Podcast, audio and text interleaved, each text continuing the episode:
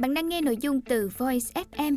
Hãy lên App Store tìm V O I Z và cài đặt ngay để tận hưởng hơn 10.000 nội dung chất lượng cao có bản quyền nhé.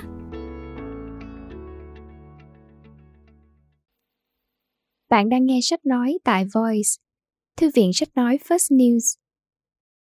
Lời tác giả Năm 2003, nhân dịp sinh nhật lần thứ 50, tôi cho ra đời cuốn sách đầu tay Hãy làm người tốt. Kể từ đó đến nay, tất cả các cuốn sách về sau của tôi đi cùng chủ đề này đều bán rất chạy, với số lượng tổng cộng lên đến một triệu bản.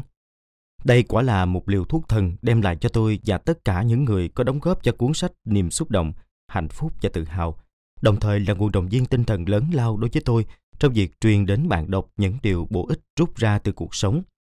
Sự hiểu biết và kinh nghiệm của bản thân tôi trong cả một quãng đời dài trước đó. Có thể xem đây như là một kim chỉ nam giúp bạn đọc đạt được mục tiêu trong cuộc sống như ước muốn của mình mà không bị lầm đường lạc lối như tôi. Khi trang cuối cùng của cuốn sách này hoàn thành, tôi vui mừng khôn tả. Không phải chỉ vì mình đã hoàn thành được một công việc bấy lâu nay ấp ủ, mà còn vì tôi sẽ có được một món quà quý giá để tặng bạn đọc, những người đã quan tâm theo dõi công việc của tôi trong suốt thời gian qua, và đã đáp lại bằng những tình cảm ấm áp qua hàng ngàn bức thư, điện thoại và vô số nụ cười dành cho tôi mỗi khi có dịp gặp mặt.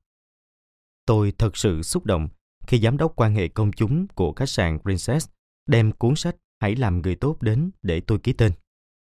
Cuốn sách trông cũ kỹ và nhạo nát vì cô đã truyền tay cho tổng cộng 50 người bạn thay nhau đọc.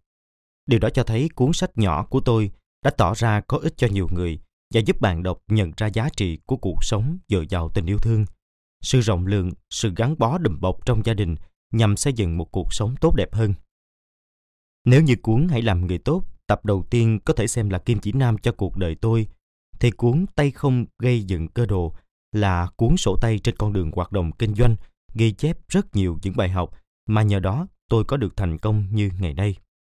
Tôi tin rằng nếu các bạn đem các nguyên tắc, lối tư duy, cách nhìn và các phương pháp được nêu trong cuốn sách này dần dùng vào công việc tổ chức và quản lý kinh doanh của mình, chắc chắn sẽ thu được nhiều lợi ích trong việc cắt giảm chi phí và định hướng kinh doanh hiệu quả hơn.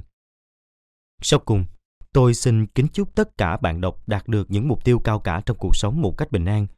Tất cả nội dung trong cuốn sách Tay không gây dựng cơ đồ này đều là những câu chuyện người thật, việc thật mà chính bản thân tôi đã trải qua.